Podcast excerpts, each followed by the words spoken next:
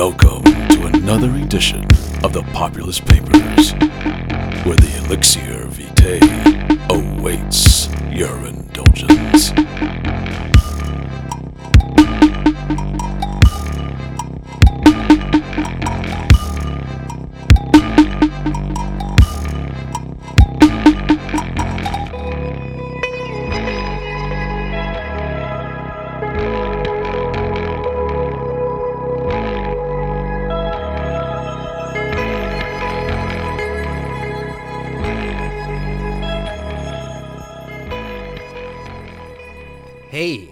Welcome to the second season of the Populist Papers. This is your host, Colin Kramer, and I'm very excited to take you on a trip through ancient history, all the way back to 1993, when something came on TV that was so completely outrageous, I couldn't believe it. These people were so totally fucked up, and I liked it. It was Sid and Nancy. And not even the movie. This was a sketch on that show, The State. Remember? On MTV? It was wild. And I'm like, what is this? It didn't make much sense because it was insane. And I was 11. But that's where I first learned the word punk. All my mom could tell me was that punk's basically just noise. Of course, everything you need to know is usually hiding right in plain sight. But it helps just knowing the right magic word. It's like putting on a pair of those lenses from They Live.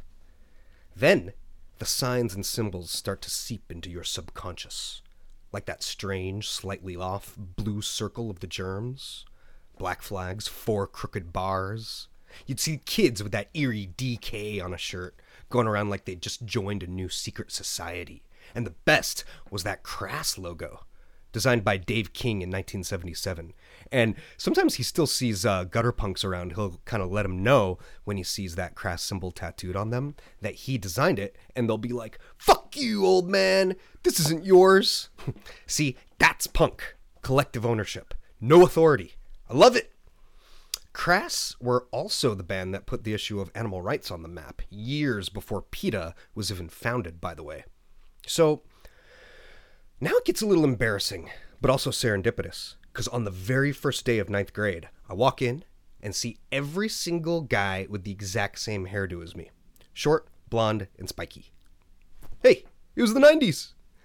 And my suspicion is that Bart Simpson's at least partly to blame. I mean, Bart's a punk. In fact, he's a skater punk. And Lisa's an animal rights activist. So, it's all connected.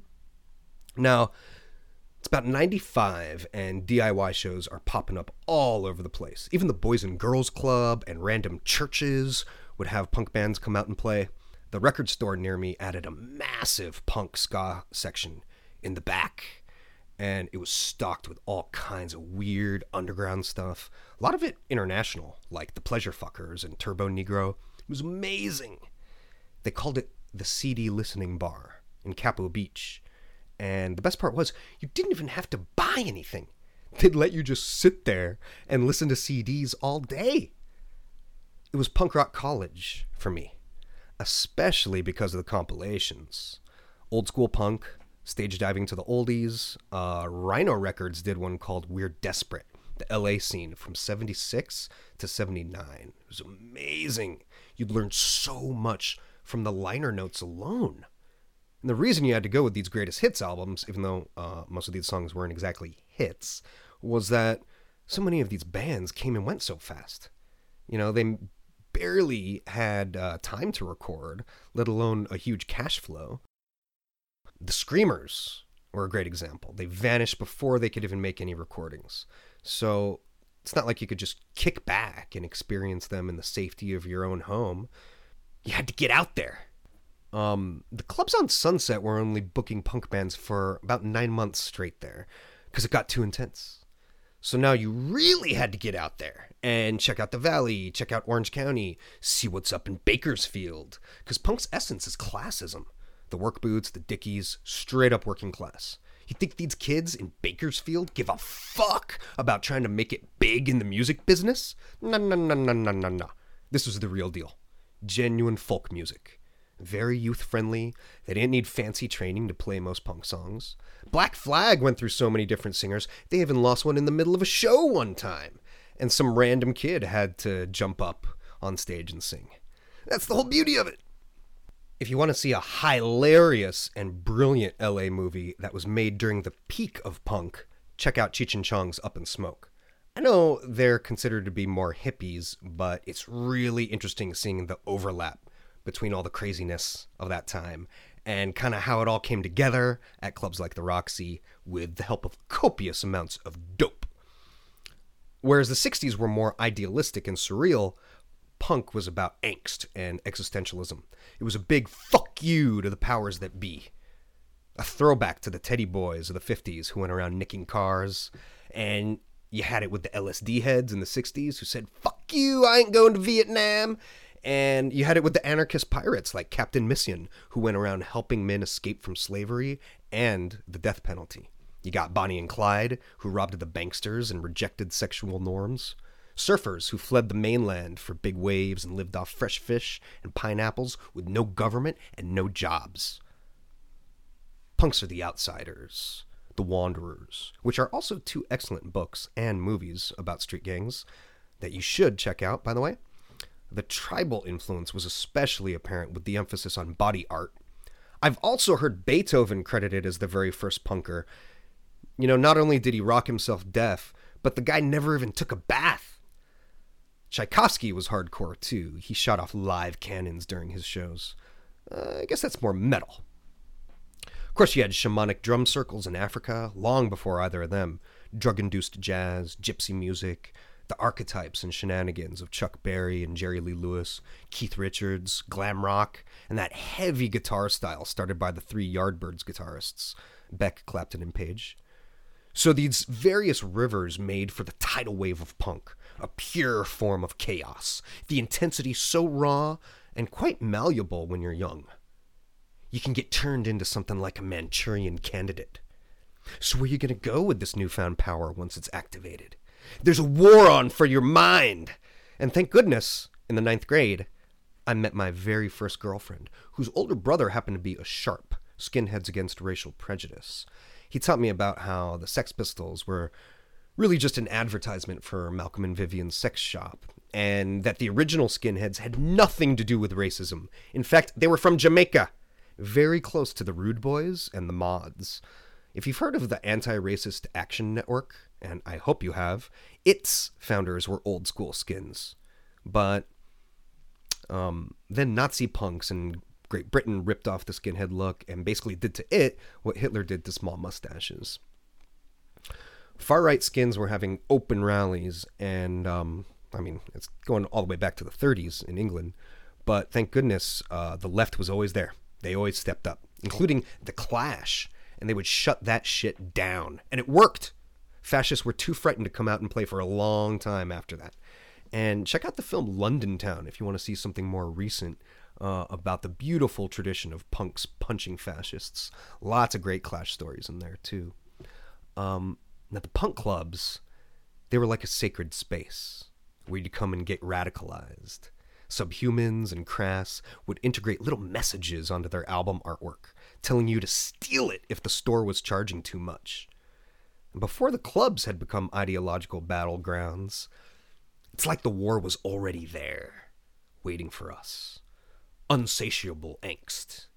The first gangs I saw form were over video games. I had to lend my support to the Sega Genesis crew when they took on the spoiled Super Nintendo brats in the 5th grade. It was just like the greasers and the socias and the outsiders. The rich jocks with the newest system versus those of us with the older consoles. I actually still had an Atari by this point. In 94, there was a rumble at my junior high that was being billed as the skaters versus the Mexicans, which was a joke, because there were Mexicans on both sides, there were skaters on both sides, plus it was all the same kids that sold weed, so who would want to hurt any of them? You could buy a fat joint of Chronic for $3 back then, and a few of us rode with Breckenridge on the way to class one day, carpool, and he points, to his mom at one point and is like, Mom, I need $3 for lunch money. And as soon as she hands him the $3, he turns to us in the back seat and goes, joint money. So let's move on to Punk's mom and dad. Anarchy and chaos. Had some goon call me out for having the anarchy symbol painted on my skateboard once. He was going off about how, if there's no government, then you'd be dead. Which might be true, but anarchy isn't necessarily about the absence of government, but the absence of hierarchy. And through deciding and enforcing laws through direct participation, some would call that voluntarism.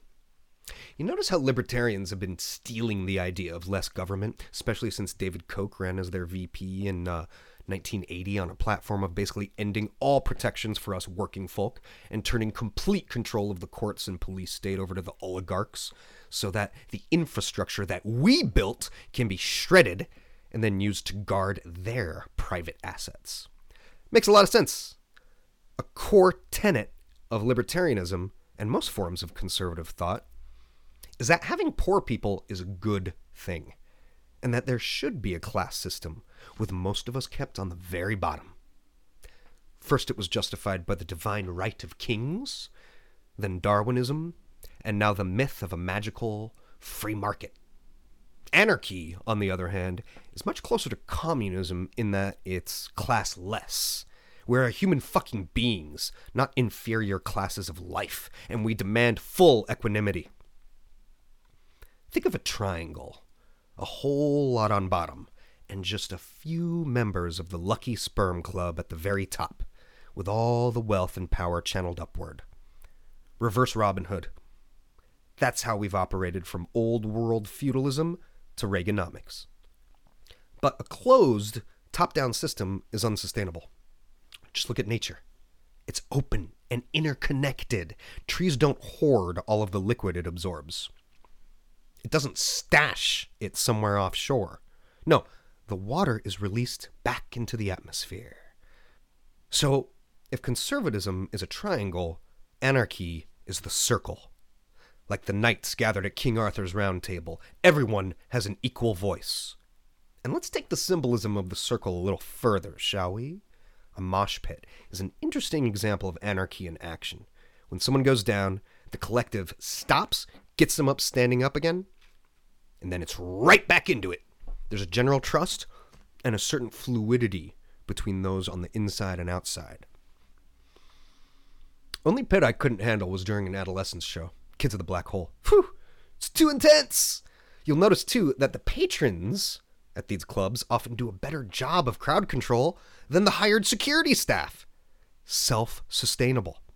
You ever hear about the time Henry Rollins played a show in Alhambra and some tweaked out piece of shit biker security guard stabbed him in the back? The worst part was Henry had to come back and play again the very next night. Another thing about mosh pits, their similarity to Jewish folk dance is uncanny. You got one circle going one way with an inner circle countering them. And headbanging is exactly like shuckling. When rabbis are bobbing their upper bodies back and forth, it's like this divine art presence that's pulling them forward. It's the same thing. Even the architecture of most music venues is based on the synagogue, how you have to keep a space in between where you enter and where the ceremony takes place. Even the word entrance means under a spell. And they're both really into the word oi for some reason. Minor Threat put straight edge on the map, which was cool for about a minute, but by the time that scene hit the West Coast, I don't know, it seemed co-opted by an army of boneheads. I'd see kids getting beaten up for smoking cigarettes or eating red meat. These fucking wannabe cops were basically the proto-alt-right, probably raised by Confederate sympathizers and conspiracy nuts. There's not a lot of robust debate going on with these types. It's more like speaking through memes, code wars, the worship of primordial idols. Fred Armisen used to play drums in a punk band called Trenchmouth, and they opened for Down by Law one night, and a bunch of Nazi punks showed up and were chanting Sieg Heil throughout the set. So Armisen decided to take his career in a different direction, which is great for him and us Portlandia fans, but not everyone has that luxury to just walk away. Punk clubs, by their very nature, are kind of asking for danger. That's the whole beauty of it. But what if members of the American Nazi Party and the KKK show up to your local synagogue threatening to commit arson and murder everyone inside? Because that's exactly what happened in Charlottesville during the Unite the Right rally. Did you know that the Beth Israel Synagogue was almost burned to the ground? The oldest synagogue in America. A clan of Jew-hating maniacs showed up with torches, chanting "burn it down" and "death to Jews," and the temple's attendees weren't even part of the counter-protest. They were indoors, on private property, mind you, peacefully observing Shabbat. And they got to deal with Nazis coming at them with torches and death threats? Not cool. I mean, those are my people. So the synagogue's president, Alan Zimmerman, calls the Charlottesville Police Department for help, but apparently those cops were too busy protecting the Nazis and the KKK and arresting what few journalists were in town. Even that fucker in the White House gave the white supremacists his blessing. It's okay. They had a permit. Well, not to try and burn down a synagogue, they didn't. He even called the KKK very fine people. Not a surprise considering that his father was arrested at a Klan rally in 1927. But when 45 was asked about the neo-Nazi website in which you can throw the Jewish journalist of your choice into an oven and then Trump appears and says, "You're fired," instead of saying, "Oh, that's unacceptable," or "We don't want you with us," you know what Donald said? He said, "There's no message." That is a message. And the alt-right love speaking in code. They even think that Trump uses a different teleprompter voice to sort of let them know when he's being sincere and when he has to play it cool and just do the job of president. So apparently freedom of speech no longer includes religion or peaceful assembly because not a single member of law enforcement ever showed up to the synagogue. But you know who did show up? Antifa. And thank heavens they did. I know the corporate media is trying to scare you into thinking that there's some sort of far-left terror group, but that synagogue would be ashes right now had it not been for Antifa. According to Cornel West, he and 19 other clergy members would have been crushed like cockroaches by the alt-right goons had the anti-fascist army not offered protection.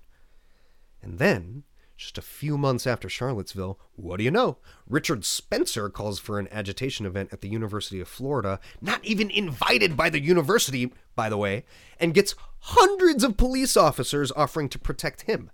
This is a guy that's called for soft ethnic cleansing in the United States. Makes a lot of sense, right? Now, we've seen this movie before. In The Iceman Cometh by Eugene O'Neill, everyone's paranoid of the anarchists. Oh, spoiler alert for anyone that's not familiar with the play written 100 years ago. One guy even turns his own mother in for being an anarchist. And this was before the Red Scare, mind you, so prior to the Pinkos, anarchy was the thing to be scared of. You know, the start of World War I was blamed on an alleged anarchist. An anarchist shot President McKinley. Sacco and Vanzetti were executed for being anarchists. And then that pretty much petered out, and communism became the new enemy.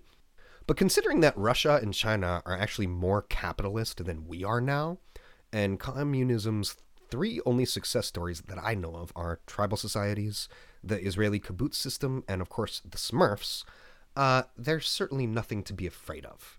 So that well dried up, and for most of my life, it's been the terrorists who are in the spotlight. But even paranoia has a shelf life, so here we are, full circle with fear of anarchy, making a big comeback.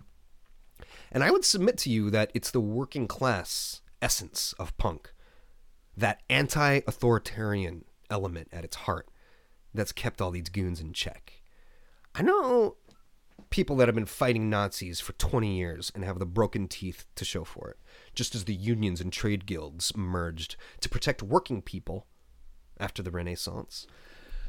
Punks are the ones stepping up across the country, protecting synagogues, cemeteries, and mosques that are under attack, keeping track of the absolute worst of the worst while law enforcement refuses to do so. And with Cittadini bringing the neo-Confederates out of the woodwork, the anti-fascist army are needed now more than ever. And don't confuse Antifa with Black Bloc. That's a different department. And none of them just came out of the blue in Berkeley. In fact, Antifa has been around for over 100 years. And has a very rich history with some incredibly honorable intentions, not only in Europe, but here as well. Did you ever hear about Leon Lewis? World War I veteran that spearheaded a group of citizen spies right here in L.A., and they managed to uncover a Nazi plot to break into a federal armory, exterminate every single Jew in Boyle Heights, and then assassinate 27 of the most influential Jews in Hollywood, with Charlie Chaplin being at the top of the list. When Lewis brought proof of the plots to the LAPD, the officer in charge explained to Lewis that what the Nazis were doing was right, and that he approved of their efforts. The cop even said that every Jew is a communist and every communist is a Jew. Law enforcement did nothing, just like in Charlottesville. So Lewis and his gang had to do it without any help. And they infiltrated every single white power group in Los Angeles. And there were dozens. I think my favorite is the Friends of New Germany. Remember, this was all before World War II had even started. And the way these plots were foiled was the spies got the Nazis to turn on each other through infighting and paranoia. Everyone was accusing everyone else of being a double agent, so the murder plots simply fell apart. This I got from the book Hitler in Los Angeles, How Jews Foiled Nazi Plots Against Hollywood and America by Stephen J. Ross. Now, I know it's kind of hard to imagine such open anti-Semitism in L.A. with our liberal reputation, but there were dozens and dozens of Aryan clubs right out in the open, and just as many Aryan bookstores. I have some pictures of the one downtown. Business was booming. Besides, L.A. was never the progressive town many think it is. We're a fucking corporate town. If our media was truly leftist, they'd spend every hour of every day demanding that fossil fuel profits be turned over to the people and that corporations be transformed into worker-owned co-ops. Instead, I had to look at a Where's the Birth Certificate billboard right off the 5 freeway the entire time that I lived in Echo Park. Would you believe that California had 2 different Western White Houses being built for Adolf Hitler in the 30s? One right off Rustic Canyon in the Hollywood Hills, and the other was up near Santa Rosa, I believe. The idea being that since California's about halfway between Berlin and Tokyo, the Fuhrer would want to have a base or 2 out here. Next, you got the notorious Jewish gangster Meyer Lansky, who put together an anti-fascist squad to attack Nazis in New York City. He even turned down Lucky Luciano's offer of extra muscle because Lansky wanted it to be an all-Jewish, all-volunteer hit squad. And Luciano could have really helped. I mean, he's widely considered to be the greatest gangster of all time. But Lansky was like, nah, don't need it. Then, my favorite, there's George Orwell, who moved to Spain during their civil war. This is before he wrote 1984. And he went there so he could join not the mainstream left-wing resistance to Franco, but the hardcore anti-fascist militia dedicated to assassinating all fascist leaders in Spain. Orwell even survived getting shot in the throat at one point, and his wife Sonia was also there fighting. How romantic is that? Needless to say, if Orwell were alive today, he'd not only approve of Antifa and their methods, he'd be their undisputed leader. The head of Italian Freemasonry tried to have Mussolini assassinated in 1925, and as early as the 1860s, there were black groups protesting the KKK. I know, Klansmen aren't exactly fascists. They're just white nationalists. But in any case, a bunch of African-American members of the Union League and the Republican Party, because, you only have to go back to the 1800s to find good Republicans, they boycotted Klansmen, they organized armed self-defense groups, and in some cases they even torched the plantations of former slaveholders. Sounds a lot like Samuel L. Jackson's character in Hateful Eight. This is from Mark Bray's book, The Antifa Handbook, by the way, which I highly recommend. Now, I'd like you to visualize a cockroach infestation. At first, you may not mind the pests so much, because they seem harmless, and sometimes they're even sort of amusing.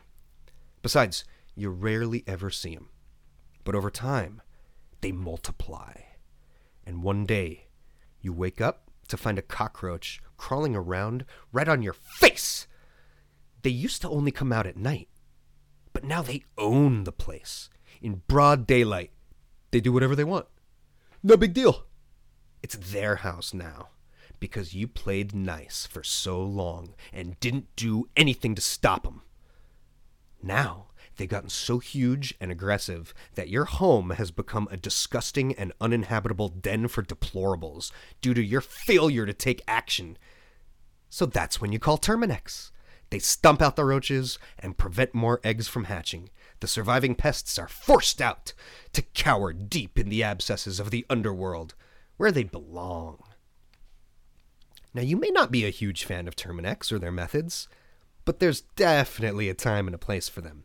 Well, Antifa is Terminex. Even if there's a goon or two that signed up just to bust a few heads, hey, we could use those guys right about now that David Duke's followers have finally come out of Grandma's basement and are receiving blessings from that weasel in the White House.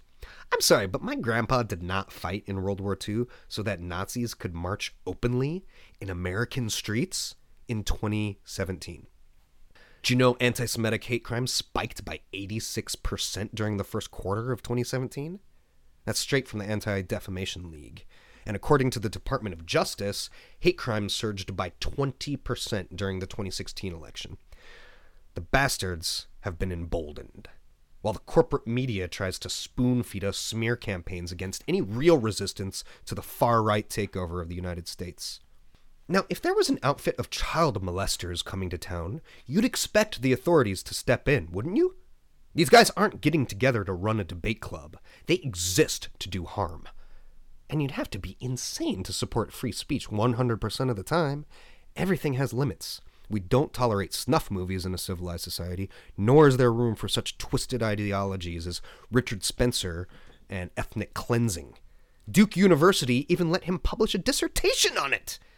That's that liberal university life for you. Even worse, Spencer owns a bunch of farms with his mom in some of the absolute shittiest parts of Louisiana. They grow cotton. Imagine that. And they're getting government subsidies. That's right. You and I are paying big bucks for Spencer to spread his disease while exploiting some of the poorest workers in America. Totally unacceptable. Shut that shit down. And in Sacramento, there's an intimate alliance between cops and white supremacists. State records prove that cops are protecting the identities of neo-Nazis and even covering up their crimes. Instead, they're going after people like Yvette Falarca, a teacher that was stabbed and bludgeoned in the head by fascists in Berkeley. Even her prosecutors are relying on homemade video footage from Project Veritas. Remember them? The right-wing hate group that's notorious for doctoring videos and making up fake news? At an Oregon alt-right event, police allowed members of a right-wing militia-style group to help officers arrest an anti-fascist activist. Reminds me of the interstate cross-check system in which law enforcement worked hand-in-hand with the state Republican Party officials to make sure everyone with an ethnic name had to be knocked off the rosters and then vote provisionally. Of course, none of those provisional ballots ever get counted. Millions of votes still haven't been counted. They just sit there in those strange pink envelopes. So if you're wondering why so many members of the anti-fascist army keep their faces covered, it's not because they're seeking violence. Rather, it's a safety measure against the cops who time and time again refuse to side with peace and justice, and instead are saying, we gotta protect these wholesome white kids from those evil socialists and anarchists. Good old boys in blue for you. Jello Biafra made a great point about the media loving the term alt-right, like alt-country or alternative pop music. Why not call them what we used to call them? Neo-fucking-Nazis! What an Orwellian shit show! But it's also a golden opportunity. Because according to chaos theory, this is the discombobulated state of discord that comes right before creation. We're there. And as upsetting as the presence of chaos can seem, remember, even Aleister Crowley confessed that the only demon he could not embrace as an extended family member was the demon of chaos. But it's also very empowering. It's a cathartic moment ripe with magic. Because chaos isn't just a state of extreme confusion. In Greek mythology, chaos is the most ancient of all gods, the personification of the infinite space which preceded the manifestation of the cosmos, that untamable ingredient in a formless state of matter. And could anyone ask for a more perfect epitome of chaos and unrule than Donald Trump? The most intense psychiatric crisis ever, and easily the most bizarre episode in American history. He's more hated and unstable than any other living being, with an erratic sleep cycle that centers around McDonald's and Twitter.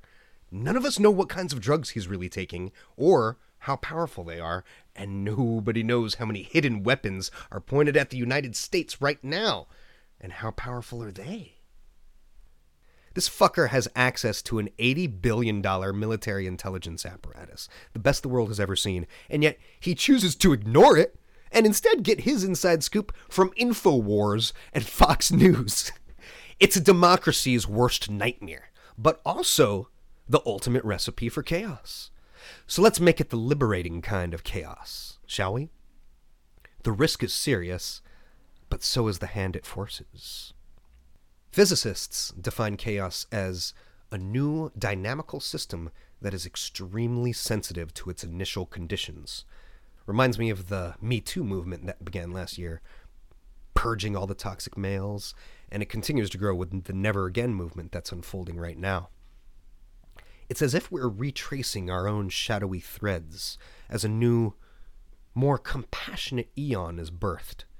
No more empowering of the enemy. We're in a cold civil war, an ideological clash. Look what happened to Rand Paul. He was attacked in his own yard, 6 broken ribs, and spokespeople insisted that the attack was not politically motivated, but the timing was just too uncanny. Remember, it happened right after that slime bag authored an executive order for Trump, because he couldn't possibly write one for himself, to appeal elements of the Affordable Care Act. Now, apparently there was a lot of shit going down between the senator and his neighbors. See, the irony for these libertarian types is that they want to live far, far away from the people that work for them, where common rules don't apply. But some of these homeowners associations are extremely strict. So someone with no sense of community or social contract like Paul is bound to come to blows and have some shit brewing with his neighbors. Also, the assailant turns out to have been another doctor that Rand used to work with, and he's a major supporter of socialized medicine. I bring this up as proof that it's not simply a class war we're in. It's common sense trying to creep out of the closet. This town ain't big enough for both operating systems, and chaos could give the correct one a jump start. So maybe more people should become chaoticians. Use your willpower to reshape reality and tilt nature's variables in your favor. Anyone can do it. It's magic. And it's your birthright as part of the innate co-partnership we hold with the divine disorder of the universe. Butterfly effect and multiverse theory hint at the state of things pre-creation. But how many of us are actually out there taking command of the chaos? Could be fun.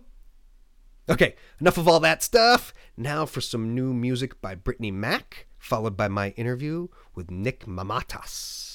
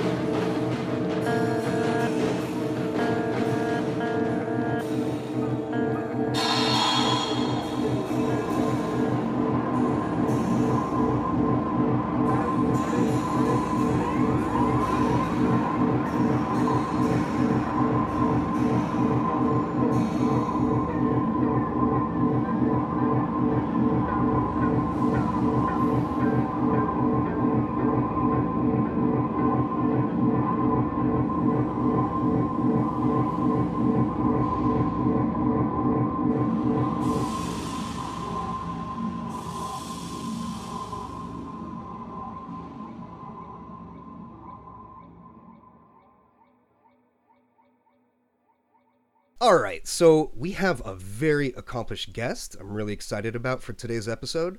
He's a championship martial artist, as well as the award-winning author and former editor of Clark's World. He's an anthologist whose latest work is Mixed Up. Some of his other work includes Insults Every Man Should Know, The Future is Japanese, You Might Sleep, The Necronomicon, Move Underground, Bullet Time, I Am Providence, and Love is the Law. He's been described as Lewis Carroll with an ISP and Harlan Ellison hyped up on steroids. Nick Mamatas, thank you so much for being on. My pleasure. All right, so let's get right into it. I'd say no underground bookstore's fringe section would be complete without at least a few of your books. What was your earliest exposure to the world of the counterculture? Probably the 80s, a combination of comic book shops, which were just becoming a thing in the 80s, and so were black and white comics and independent comics. Right. And a few punk rock records that an older uncle had, and a couple little zines that'd be floating around, like, sort of underground comic zines like Raw, and stuff from Alternative Tentacles, and just seeing things here and there, little glimpses. But really in college, things opened up, which I guess is a typical story. We had a college radio station at the time when the college charts were utterly distinct from popular charts. So it was different types of music, just beginning to become commercialized. And the Village Voice would be dropped off at the student union every week, and I'd devour that. And later on, I'd go to the city. And Tower Records and Tower Books as well used to have an outpost section of small press stuff, everything from Kathy Acker to books on UFOs to far right and far left pamphlets of various sorts. So I just sort of dove into that straight ahead. Oh man, I miss the old Tower Records. In Orange County, it was like the only place we had where you could get all kinds of books like body arts and weird like Ed Wood videos, you name it. So cool. So in Love is the Law, you mentioned punk rock. And your protagonist, you even named her Dawn. I love it. And she's obsessed with communism, obviously punk. She's kind of a punk girl and the occult. So what I want to know is, was it challenging bringing these different realms together? Or do you see them as kind of inherently linked? Well, because they're fringe cultures. Right. So you have fringe extreme opinions.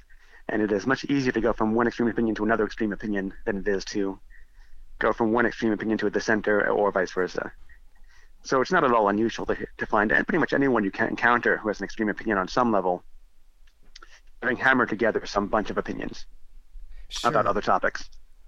Yeah. So, you know, plenty of communists, or for the most part, you know, any consistent communist is a huge atheist. But if you, you know, dig a little deeper, you'll find someone with, you know, a variety of beliefs that sometimes, you know, erupt into sort of, you know, really important things like liberation theology, or they might abandon materialism for a kind of anarchism to further embrace whatever set of, you know, metaphysical beliefs they have. So it's not at all unusual. I mean, part of the story is about the struggle between those two things, you know, using different logics, because it's a murder mystery, and most murder mysteries use a certain kind of logic to come to the conclusion, for the soothsayers to the conclusion, whether it's about the facts at hand, like Sherlock Holmes, or investigating, you know, deep into the personality, trying to get into the criminal mind.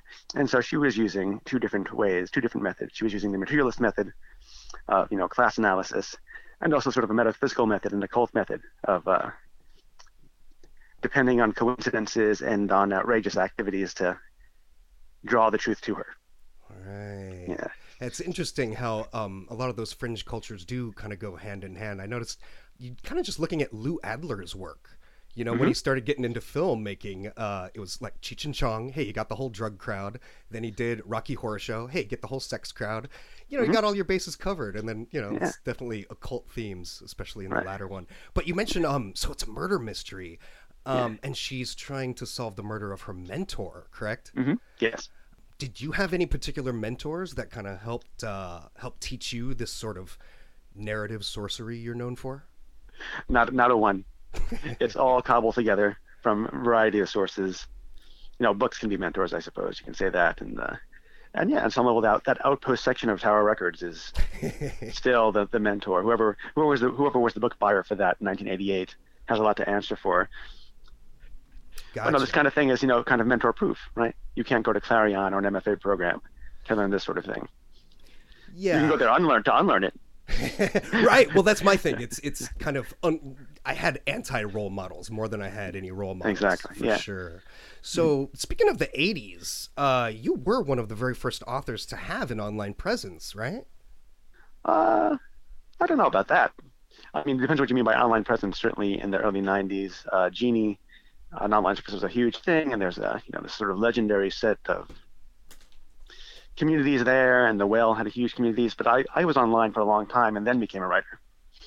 We can say that. I mean, I've been online since 1989, but I started publishing in the mid 90s, nonfiction about being online when you're a web or even pre-web internet person. The first thing you write about in the 90s was, hey, you ever hear the internet? It's amazing. It's full of jerks. Well, that's even better. That gave you a little more street cred going into it. Exactly. Yeah. Cool. And what was your screen name again? Oh, it was Nihilistic Kid. Yeah. Right. Which made a lot more sense when you were 17. Yeah. Than it did and when you're 45. Yeah. Some things just kind of have to stick. Yeah. I mean, it's kind of like a DJ thing too, Kid Leo. Exactly. And so it works for sure. Yeah. And the cyber world definitely goes hand in hand with what we're talking about. Back to nihilism though, I think a lot of people still kind of confuse anarchy and nihilism. Would you mind giving us a little bit of a breakdown on some of the differences? Well, first let me say that I didn't name myself Nihilistic Kid because I was a nihilist. It comes from a few things. It comes from the comic book Normal Man, speaking of underground comics. And there's a panel called the Legion of Superfluous Heroes, and that was one of the little... He had a huge roll call of all these ridiculous heroes, and that was one of them. And, of course, I first entered the internet via Tiny Muds, which is, virtual realms, sort of a chat-based or text-based virtual realms. And so they weren't real. So it made a lot of sense to be a nihilist in a place that's not real. And, of course, the kids are often abbreviated to NK, and my name is Nick. So NK is kind of like Nick. So it kind of made sense in those levels. But I would say that nihilism and anarchism have a relationship. Certainly, clearly there are many nihilistic anarchists. It depends on, ultimately, your sort of locus of agency and your critique of the state. Like, is your critique of the state such that we should get rid of it and replace it with something else? Well, on some level, the first part of that is certainly nihilism. You get rid of everything to create something new. But there's also the kind of nihilism that says, well, I'll disregard the state and disregard capital to the extent that you can. I suggest this is pretty challenging to do. And that could lead to, ultimately, sort of the anti-civ anarchism where, well, we can't really fight the state and fight capital. We'll just, hang out till it falls apart on its own, and the 50,000 survivors will be great to hang out in the ruins and eat fruit and, have sex and that kind of thing. Which, if you're one of the 50,000, fantastic. If you're one of the other 7 billion, Right. But yeah, certainly not all anarchists are, involved in cultivating chaos. Sure. And that's the cliche, right? That the anarchist is there to say, just fuck shit up and cultivate chaos. Exactly. And that's where I'm going with this. And just to piggyback on that, disinformation and psyops information, like code wars, I think was the term. Was that coined in Tron? I remember the movie Tron made a big deal of code wars.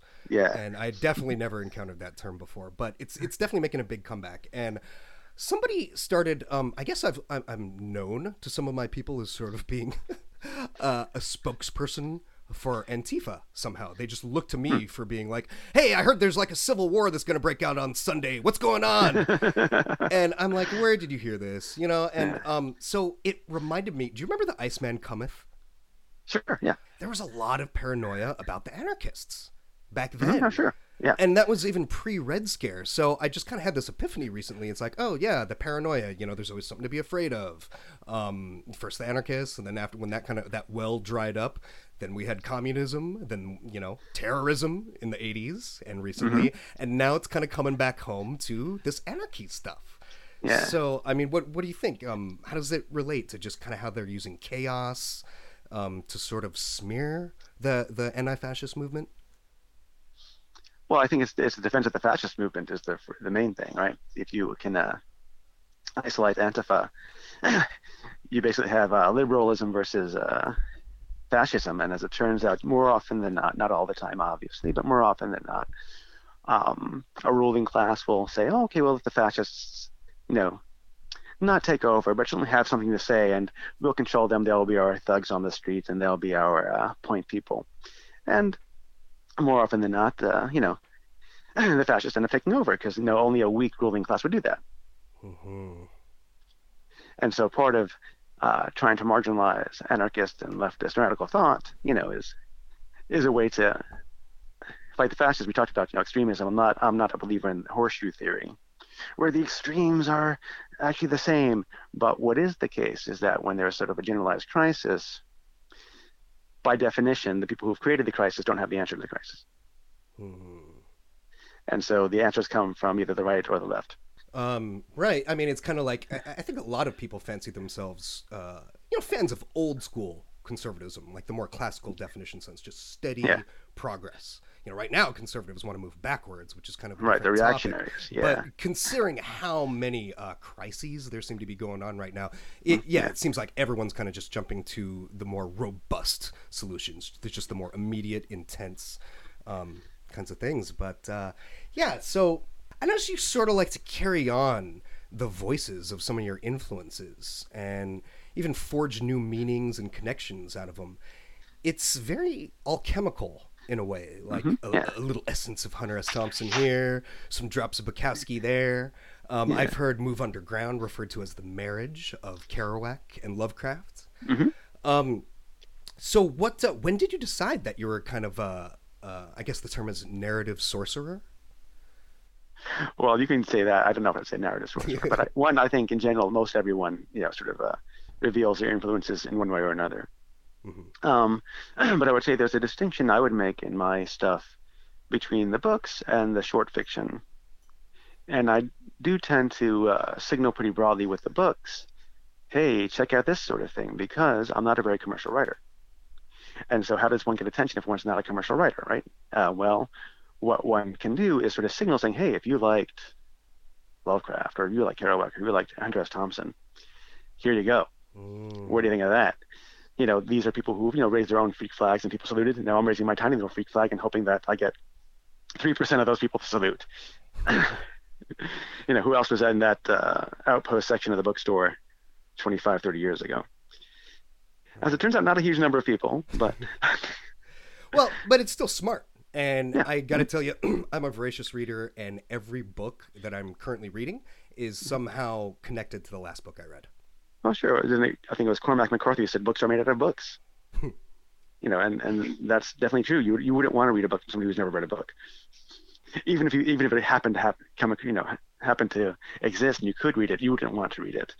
And about, you know, the difficulty with reaching audiences, though, I think, well, I'm a Jew and I spend a lot of time in the punk scene, and I've come to sort of look back as the two, you know. They were never meant to be big, either of those things, even though they birthed huge, huge mainstream, you know, Christianity, punk, you know, led to Green Day and stuff like that. Yeah. So, I mean, what do you think about just kind of staying? There's the old cliche that writers, you know, you'll make it big once you're no longer living. But, I mean, how do you think it kind of connects to just success, yet still kind of being part of the fringe? Well, I mean, one thing that's very challenging is that... in the current system where you have 5 publishers and 2 bookstores, that ability to not make it big but keep writing and keep publishing is going to be severely curtailed. And even though we have a lot of technology now, like ebooks and print on demand, that allow for more people to be published than ever before, if you look at what's out there, you don't go to the self-published section of your Amazon to find avant-garde material. You find watered-down, diluted, less successful versions of already commercial fiction. Right. Right. So the challenge is that, this stage of capitalism, this sort of techno-capitalism is so hungry for content that it takes anything that may appear on a fringe and automatically, or, you know, extremely quickly remonetizes and redistributes it in this commercial version. Mm. So what one has to do is really try to, you know, carve out some method to... have some level of success. You can't say, I don't care about an audience. You have to care about an audience. For one thing, you know, you even if you were putting, you know, a bass guitar in your mom's station wagon and driving around Montana hoping to play for kids at house shows, great, you're doing that, but you want the house to be full still. And if I'm going to work with a publisher who's getting 5,000 copies, I want them to sell that 5,000 copies. Sure. I'm not thinking, oh, I'm going to be successful, because I can't be successful, right? There are hard limits in that there's a certain kind of book in the field of science fiction, fantasy, horror, and even cluster and crime that's successful, which is a series novel of around 85 to 95,000 words with a sympathetic character dealing with problems in a sentimental way. That if you want to be a successful writer, there you go. That's actually the method. I don't write 85,000 word novels. I don't care for them. I have trouble reading them because I think they're too long. So many of them have, you know, a lot of scenes of people raising their eyebrows and sipping their drinks and closing doors. You can just cut out and have a nice 50,000 word thing. But as technology has expanded expanded the length of novels, when everyone's working on typewriters, novels 50,000 words long. Now that everyone's on a word processor, they're 85, 95, 110,000 words long, 150,000 words long. And people buy books by the pound. They buy them like they're grapes or bananas. Right. Am I going to buy something with a thin spine for $10 or something with a spine twice the size for $20? I'm going to buy that and put it on my coffee table. Yep, I'm going to buy this huge thing. It might be crap. No, I can't tell you how many times I walk into somebody's house. It's like I see that Blackwater book. Or, you know, and it's like, oh, wow, how was it? It's just like, oh, haven't read it. You know, you're right. They're just set pieces. Yeah. Or even if you read it, you want to read, people want to, you know, have a limited time. They want to invest their psychic energy in a lengthy experience as opposed to a shorter, but maybe more intense experience. Sure. Well, that's probably why I still like punk so much. I am very minimal. Right. You want that kind of just almost instant intensity. So what you did with Bullet Time in particular was pretty interesting. It's almost, I kind of thought of William Burroughs' use of the cut-up technique, but, you know, it's split up in such a more nuanced way. Yeah. Would you tell us a little bit about what makes the format of Bullet Time so unusual and what gave you the idea for it? Well, I've always been fascinated by point of view in books, probably from reading, you know, Kurt Vonnegut as a kid, and when he just sort of go into first person after pages and pages of third person, or using direct address but indirect address. So I've always been like sort of a point of view freak. And I've also studied film. I went to graduate school for media studies back in the 90s at the New School. And filmic point of view is really overwhelmed literary point of view. If you talk to writers, they always talk about, this happened off camera, which makes no sense. It's not off camera. There's no camera in your book. It's off page or off stage in plays, you know, and this kind of thing. So, but people have used the telephonic or the televisual and the filmic metaphor for their point of view for too long. So I started really exploring point of view in a lot of different ways, and all my books have strange points of view, whether it's a point of view of a very famous person like Jack Kerouac, or the first-person omniscient in Under My Roof, a kid who can read every mind in the world, or a collective first-person like in Sensation, which is a species of spider talking collectively about their fate, or in a Bullet Time where it's one person looking at alternative versions of themselves, all of whom exist in different times in the third person while addressing the reader in the first person.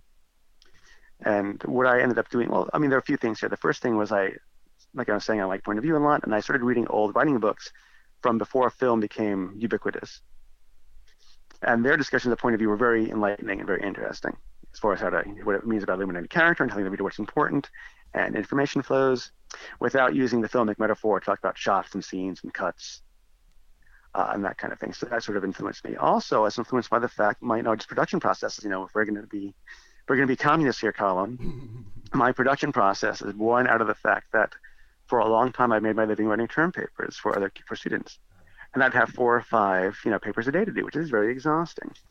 So I had very limited time to write because I didn't have a lot of money. I didn't have, you know, vacation time or a day job or a supportive spouse or that kind of thing. So I ended up having to write short and having to conceptualize books in a way that I could actually manage to write them. And so you can see Bullet Time as 3 different novelettes about 3 different characters who have the same name, rearranged to create, a full story. And a lot of my books tend to be short in that way. Were you kind of doing the Cubist thing as well? Yeah, to a certain extent, absolutely, yeah. If there's a visual metaphor there, it's not film, it's definitely Cubism. Seeing that same thing from different angles while on the same plane. Trippy stuff. Speaking of which... a lot of gothic, sci-fi, fantasy authors like Philip K. Dick and Dion Fortune, they were rumored to have based some of their stories on otherworldly experiences and different esoteric experiments. Does any of your work draw upon phenomena of that ilk? Not really. A couple of dreams, and those were like sort of life-saving dreams. I remember dreaming up I was living in Jersey City. My rent was due. At the time, I was working a little bit as a freelancer for a magazine called Razor, which was kind of a semi-elevated men's magazine. And I had a dream about a story. And I woke up with this story in my head, all 2,000 words of it, typed it up, sent it to them, and they gave me $1,000 that day. Oh, wow. Yeah, which is the kind of thing that happens once per career these days. But I was like, oh, I got to do this. My entire brain and my subconscious, my conscious, were all working overtime to create this dream that I could produce in a 2,000-word short story and just do. And that happened one other time, not with that same economic imperative, but a story when I was living in Vermont, sort of also came from a dream, and I just woke up at 3 in the morning and wrote it out and published it at Brutarian Quarterly, which was, if you know Tower Records, and that zine section was one of the most prominent and interesting zines of all time, which had a lot of they had Ramsey Campbell, they had commercial writers in there, and also these sort of underground rockabilly acts and really crazy interviews. So Dominic Salemi spent a lot of money and a lot of time creating a really wonderful magazine that I tried to get into. And I tried getting to that magazine for years and years, thinking about really carefully, how can I get this magazine? How can I get the story going? And ultimately, it was the one story that came to me in a dream that did so. But for the most part, no, I don't really do drugs. I never really got into it for a number of reasons. One, money. Two, when I was a kid, when I was an infant, I had a pretty severe bronchial pneumonia. So my lungs are all scarred up. So the idea of, hey, you want to smoke pot? No.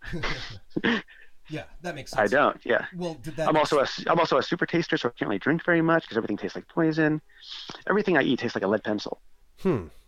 Well, did that affect your discipline at all? Or did you start keeping a dream journal after that? I pay close attention to my dreams. I'll say that much. I do have a special skill. I can fall asleep pretty much anywhere, whenever I want to, at any time. Airplanes, boats, floors, That's very punk rock. Yeah, so I've never had a problem with anyone like, oh, I'm up all night, I can't sleep, I have no insomnia. But it was like, to turn it off. And so I'll look at dreams then, but I don't really care about that all that much because it's, writing is like an intellectual, formal process for me. So my preference is, I get more pleasure from contemplating some story, some form, and then finding a plot for that form and filling it in. Cool. So, back to radical politics. Do you have a background in anti-fascist organizing at all? Who's asking? That's a cop question, Colin. Well, let's just say I don't not have one. Well, then what might be some good resources for people that suddenly find themselves giving a fuck about their country? Their country? Come on. Now you're being a social patriot, too. People who want to beat up Nazis. They want to take action. Right. Okay, they want to take some action. All right, there you go. That's that. If you want to take action against Nazis, here are, I would say, three things to consider. One is that if you conceive of Antifa as a warrior caste of some sort, who are the people who mix up on the streets, they need public support. And so you can do this from home on Facebook or Twitter, or argue with relatives, or write articles, or send money for bail, or be medic without having to mix things up. There might be some glory in that, like, oh, everybody wants to be that guy who punched Richard Spencer, and that was really a great propaganda blow, right? He really kind of wiped Spencer off the map for a long time, and created this whole sort of concept of punching Nazis is good. So we need people who do that, who generate that kind of idea or propagate that kind of idea without necessarily being on the streets doing it. I live in Berkeley, California. I witnessed some things. I'll tell you, when Milo Yiannopoulos came to Berkeley, one reason why that action was so successful in shutting him down was that a very large number of students there came out to see what was going on.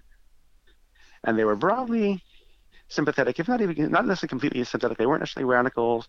They didn't necessarily think Yiannopoulos had to be stopped. And I would argue that Yiannopoulos is not a fascist. He's very close. He's radical right, the kind of people who attract fascists to them, and then move to the right, or perhaps will move to the left. I suspect that Yiannopoulos will move right to the left in a couple of years once he realizes that the money's going to dry up. because he is pretty mercenary in that way. But because of that very large number of people who are outside of that Antifa clique, the cops couldn't get through. Everyone got away. The thing had to be shut down because it was because the Berkeley police couldn't handle it. Even the Oakland police couldn't handle it. Oakland police is far more violent and larger and well-funded and aggressive than the Berkeley police. Mm-hmm. But subsequent activities, where it was basically LARPing, street fights, or street shoving, didn't do as well, and the right won a couple of those encounters because the periphery did not come out to watch. So one, you can do things at home to propagate these ideas. Two, if you can come out to watch, to block the police, to be the concerned citizen, that kind of thing. Three, if you're serious about mixing it up with people, for any police officers here, I don't recommend hitting somebody first, maybe kind of thing like that, or carrying illegal weapons. But I would recommend, if you're able-bodied and interested in doing this kind of thing, going to a judo class, because judo will teach you how to fall. Right. And then they'll teach you how to keep your feet when you're being tripped up, because often people will trip up over their own feet because they cross their feet when they backwards. They don't step the way a boxer steps. Exactly. No, 1 foot in then 1 foot out, or 1 foot out then 1 foot in. They try to do like a cartoon character, sort of rubbing over their own ankles. So judo will help you with that as well. And it's cheap. It's widely available. It's a nice sport for children and for everybody. Old people do it. Blind people do it. It's pretty laid back. It's not like a big macho culture. Yeah. And it keeps you on your feet and tells you how to get up safely. And if you don't want to do this, you want to be political, you live in a place with ice, take judo. You live in a place they got some money, take judo. When you fall off your bicycle or fall on the street, or you're an old man or old woman or old whatever, and you fall down the steps, you'll be better off. So take a judo class. That's what my recommendation. Well, thank you. Sure. And what do you have to say to people that think Antifa is something that just popped up out of the blue recently? Well, I guess you can read a book, Mark Bray's Antifa Guide or Antifa Handbook. I went to a meeting with him, a rating with him. He was a pretty interesting guy. He had some solid things to say. It gives you a lot of the history of it. I mean, anyone who can Google can find out that it's not the case. That it happened, started in the 30s with the Communist Party in Germany that created the United Front. A real one, too, not just a fake United Front, which most United Fronts are fake United mm-hmm. Fronts to sort of feed people into different parties. And they did a really good job. It came too little too late. That's one reason why it did not succeed. And in post-war England, there was a group of people who, mostly returning veterans, who did cooperate with the police to a certain extent, would break up Nazi rallies and black shirts. So whenever fascism kind of emerges from the very deep, deep underground to try to publicly manifest, the left is always there. Mm-hmm. But anyone who should, you check out this Mark Bray book. Maybe you could splice it in the name Antifa Handbook.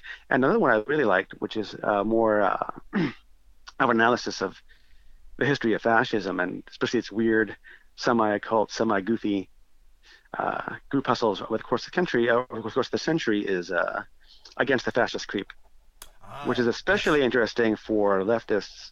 Because many, of course, fascists will often adopt an anti-statist or anti-capitalist point of view for a variety of reasons. One, they are, reactionary, so they like to a pre-capitalist golden age. Two, extremists recruit extremists, right? So they try to infiltrate left groups. So it's pretty handy on that level as well. So those two books I'd recommend highly. Oh, I wanted to go back, though. You did mention there are some things you could do from home, mm-hmm. like even Facebook and stuff, and show support. Yeah. And mm-hmm. I've been kind of trying to keep my distance just because, I teach debate classes for a living. I don't really need mm-hmm. to get into this stuff on Facebook with people I don't really know. But I feel like a certain responsibility sometimes to do my part. You want to drop a little truth bomb in here and there. Mm-hmm. And, when even smart people that I know in real life are going out saying, oh, yeah, the alt-right and the alt-left, or, they're buying into those false equivalencies. Mm-hmm. And I have been bringing up that in Charlottesville, Antifa showed up to basically protect that one synagogue, mm-hmm. and straight from the rabbi, you can read his account. You can read, these were quiet people in prayer. They weren't part of the counter protest, and still some of those white power goons were threatening to burn the place down. And that's why we fight these Nazis, right? They don't peacefully protest. When they manifest in public, they do it for violent reasons. 100% of the time, even if they have a peaceful protest, when they go home, they'll beat somebody up on the subway. They'll beat somebody up. beforehand. That's how they. That is how, if you are being recruited into a fascist organization, you prove your ability to be an asset to the organization by breaking the law. So one, you have to depend on your new friends. You can't depend on the state anymore because you'll be arrested. Mm-hmm. Two, they have something over you. It's like a criminal gang or a mafia gang. So these are necessarily violent people who are always going to do these kinds of things. So that's something to keep in mind. They, you know, often, well, we have this guy here around Berkeley called Bass Stick Man, Mark Chapman, who was back in prison now because he violated his bail. His bail was you can't have a weapon.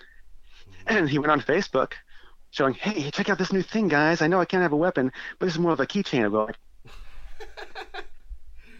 real smart. Right? And, well, yeah, he's not real smart because, like, you know, the fact is that people who are criminals, these guys have been in prison, are, you know, adrenaline addicts. They think with their endocrine system, not with their brains. Exactly. You know, and so if you think you're going to get beaten up in front of this guy, or he's going to beat you up and the cop will come and save you, one, they're not, because you're the baddie, you're the anti-state person. Two, he doesn't care if he goes to prison. Right. So to people that are saying, so why not just debate them? You know, basically, there's nothing to debate. Yeah, you can't debate, and you can't debate somebody's pineal gland. Yeah, mm-hmm. And there are fascist intellectuals and that kind of thing. Those might be worth critiquing, which is different than debating. Right, debating gives them the sanction. You're there in front of them, saying, "Oh, that's an interesting idea. Here's my idea." Critiquing is, look at these stupid things. This is wrong. This is wrong. This is wrong. And that's what people should do. I saw an interesting comic strip or a comic panel a couple of years ago, and it's not. I don't agree with it 100%, but it has an interesting point. It showed on the left somebody with their hands over their chest saying, "It's not my job to educate you, you shitlord," or whatever. Go, you know, suck on your privilege, whatever it was. Something on that was long. The guy on the right saying, he's a right winger saying, "Hey, you want to see those Muslim crime statistics? You want to see the black IQ things? I'll educate you. Here's all the stuff." So this kind of education is necessarily important because if there's a void, they'll be filled with something. Mm-hmm. And you can't just say, "Well, you're privileged. You don't know. I can't possibly teach you because you have privilege," or "You're just a jerk. I can't possibly teach you." If your politics don't involve people changing their minds, you don't really have politics. Now, what a lot of listeners may not realize is that in addition to being an award-winning author, you've also won some martial arts championships. Could you tell us a little bit about the influence of MMA on your writing? Oh, I don't do MMA. I do Old Fort martial arts. I do Chinese martial arts. Mostly I do Chen-style Tai Chi, and I've won a couple push hands tournaments, which is basically like kind of, it looks like sumo or slow sumo, depending on the rule set. Gotcha. I would say it's helped in two regards. One, I've done other martial arts too. I've done another one, jiu-jitsu. I've done some shuijiao, which is Chinese judo. A little different. There's no you wear a vest instead of a long jacket, or and there's no on the ground stuff. It's more throws and locks and things like that. But I'd say it helped in three levels. I'd say one, it's calmed me down significantly, so it's given me more of a focus. I can sit down for 3 hours and write. Two, it's helped my arms. And so a lot of writers my age are now, "Oh, my joints hurt, my wrists hurt, my fingers hurt, I've got carpal tunnel." I don't, because I do Tai Chi. And the third thing is for, you know, if you're writing fantasy, horror, there are often occasions for fight scenes. And I can write a pretty good fight scene. So bringing it full circle back to punk, do you remember the first time you heard it or heard the term? And do you know, was it originally a jailhouse slang for... someone's bitch? Mm-hmm. I mean, I grew up in Brooklyn in the 70s. I was a kid. So when punk hit in, you know, 74, 75, 76, that was the first thing I'd heard of it. I was like a little kid. Just seeing that the one guy with the mohawk in Bensonhurst, Brooklyn, walking down the street, "Oh, there's a punk," you know. Or my uncle who lived with us in the late 70s and early 80s would bring home, you know, he'd go to the Ramones shows or Blasters and bring home little zines and little flyers. And I'd hear things like that. So I always knew it as kind of that weird music, weird subculture thing, because I was right, you know, in that ground zero. As a tiny child, I was not like, you know, going to shows or anything as a 4-year-old or a 7-year-old or even a 15-year-old, but that was the kind of thing. So I always was pretty familiar with it. And do you see punk in and of itself as sort of an offshoot of Antifa? Oh, I don't know if that's the case. I guess I would posit punk as the immediate... descendants of the New York Dolls and then to the Ramones, which was they were all pretty apolitical. And Antifa, of course, you know, emerged separately. But, you know, what was punk for? Punk was for disaffected kids. And where do extremists recruit? They recruit disaffected like the kids. So of course, you would find Maoists and anarchists and Hare Krishna groups showing, saying, "Hey, kids, you know, I grew up Greek Orthodox, and there was a Greek Orthodox punk scene called Death of the World that would come out too." So everybody was had their hands in it, which made it very interesting to, like, you know, you can go to a fair or go to a matinee and get all these weird zines and stickers that said, you know, many different things, everything from, you know, deep ecology, which, you know, has its own connection to fascism in a way, mm-hmm. as well as anti-civ anarchism, as well as, you know, straightforward Maoist communism and plain old outer borough, bridge and tunnel, obnoxious conservatism. Like, was Agnostic Front was probably like the worst annoying band singing about, you know, I don't like those guys on welfare, I work for a living, you know, that kind of crap. It's really bizarre. I've kind of tried to dig deep and figure out, because, you know, Evan Seinfeld even was mm-hmm. like, you know, he's Jewish, and he was writing some stuff like praising, you know, they're kind of trying to impress each other. And, well, I mean, I guess that's part of the danger of punk. It just attracts such, you know, extremism. Yeah. It's wild. It attracts seekers, and a collection of seekers will attract extremists to recruit, you know. Where can we use this energy? Oh, for my ends. Yeah. Mm. But then, of course, they counter that as, well, we must make it all about the music. Well, one, the music's not great. So there's some limits how hard much you can make it about the music without turning into, like, a collector field. I mean, like, you know, here in SF, Maxim Rock and Roll, great zine still, you know, but they still have these shit workers who work almost for nothing, and they have all these 45 records and now worth thousands of dollars. And the kids who created them back 30 years ago are getting none of this, you know, or potentially none of this. If somebody goes on eBay and sells a 45 to some tech guy or some Pixar lawyer for $3,000. So your choices are extremism, bad music, or collector culture. Yeah. Yeah. That's the nature, because you're living under, you know, not a totalitarian, but a totalized capitalist system where everything is capitalism. You can't worm your way out of it. You can only hope to chop away at it. And when did you start holding writing workshops? Oh, when I lived in Boston, there's a place that still exists called Grub Street Incorporated that I pitched a class to. The class was, you know, writing science fiction, fantasy, and horror. And then it became mystery and romance and other things as well, because most writing classes, whether they're community groups like Grub Street or in colleges, traditionally, historically, have looked askance at genre fiction. You know, you can't write it. You know, I tried it, or I don't understand it, or I've never read any of it, so it must be bad. And so creating a place for the people to write and to learn how to write in these modes is, you know, was handy and useful. So I've been doing that for, you know, I guess 10 years now. I know there can be some interesting characters that show up to these writing workshops. Any interesting stories like that?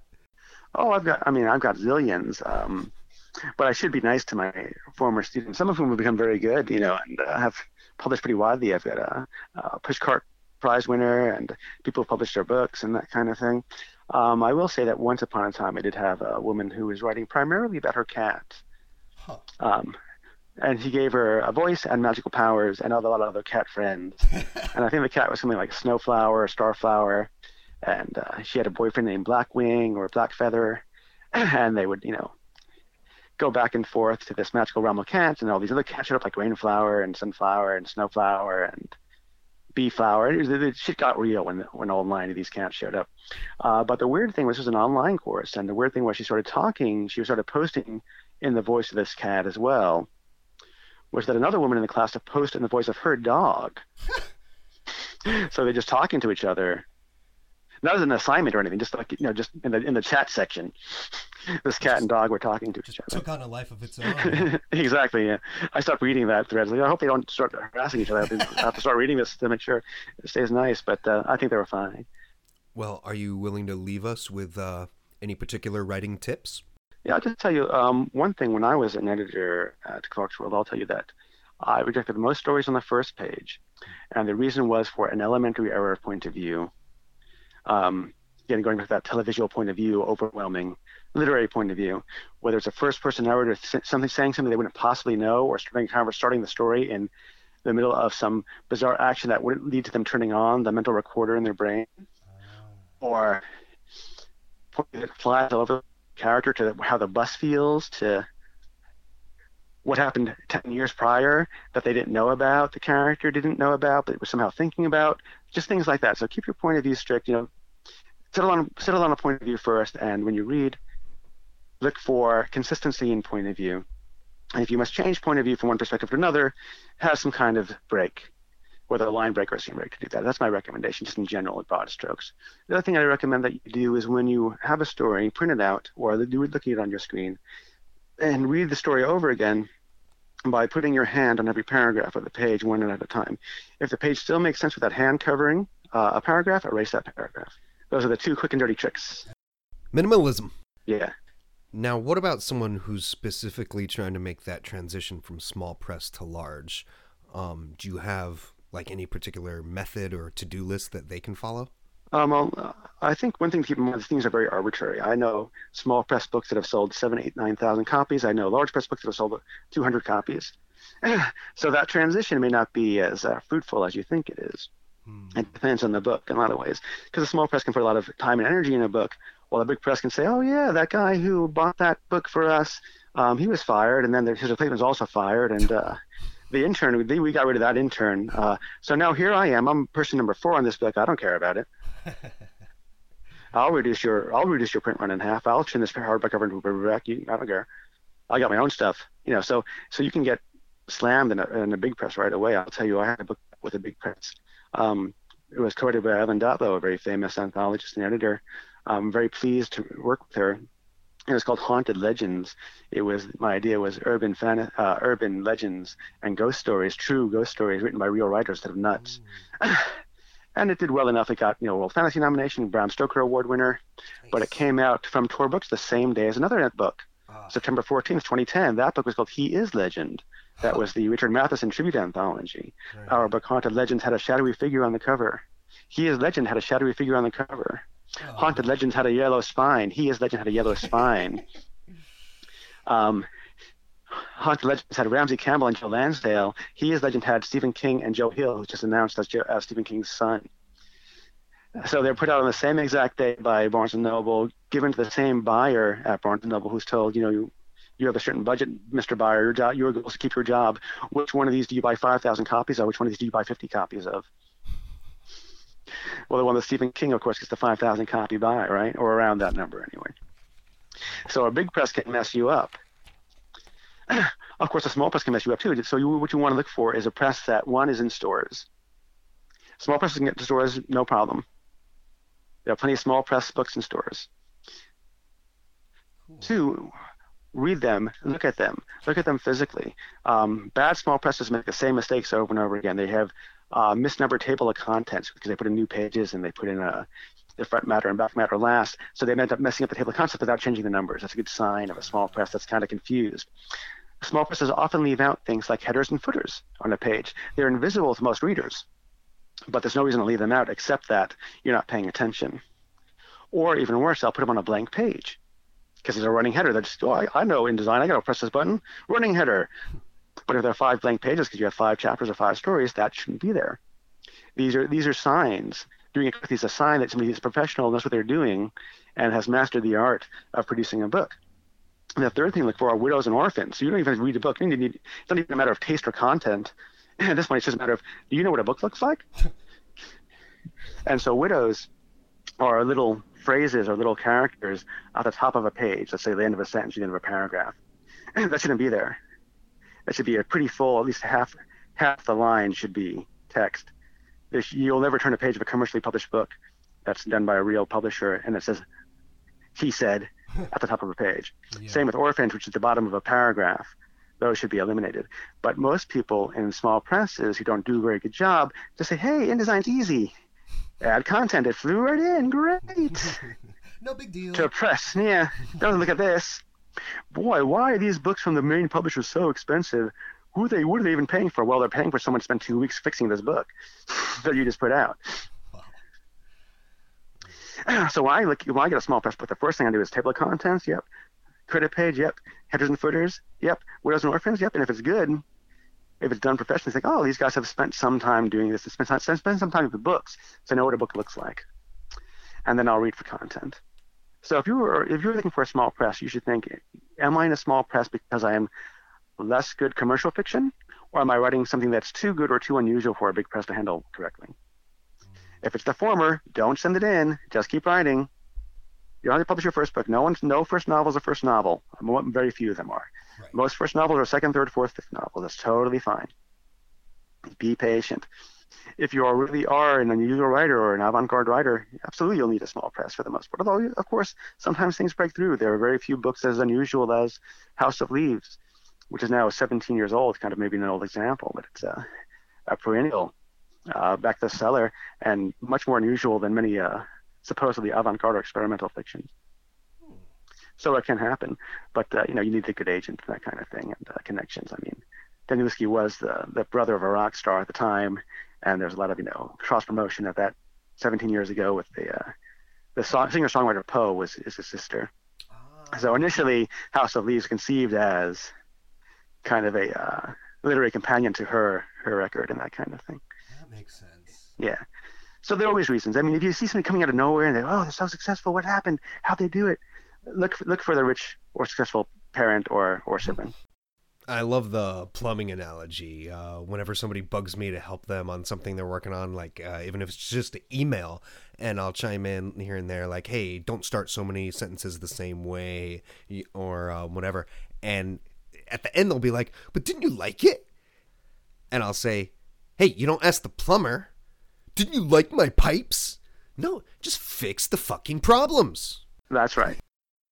So wait, can you tell us about your latest book? My latest book is Mixed Up. It is me and my friend Molly Tanzer. We got together to make an anthology. It is cocktail recipes by Molly and, flavor text about the recipes and short stories of my selection, for the most part, by Jeff Vandermeer and Carmen Machado and other folks like that. Sorry. Basically, I've read a bunch of cocktail books, and I thought, oh, it's so interesting. The stories of these cocktails are so weird, but I wish there was like a story, a narrative. And so that was our idea. And it was hard to publish because nobody else thought that. It was like everyone, in publishing was like, well, why would there be a story in a cocktail book? You don't understand. Maybe essay and cocktail book good, but not story. But anyway, Skyhorse, a nice independent press, put it out.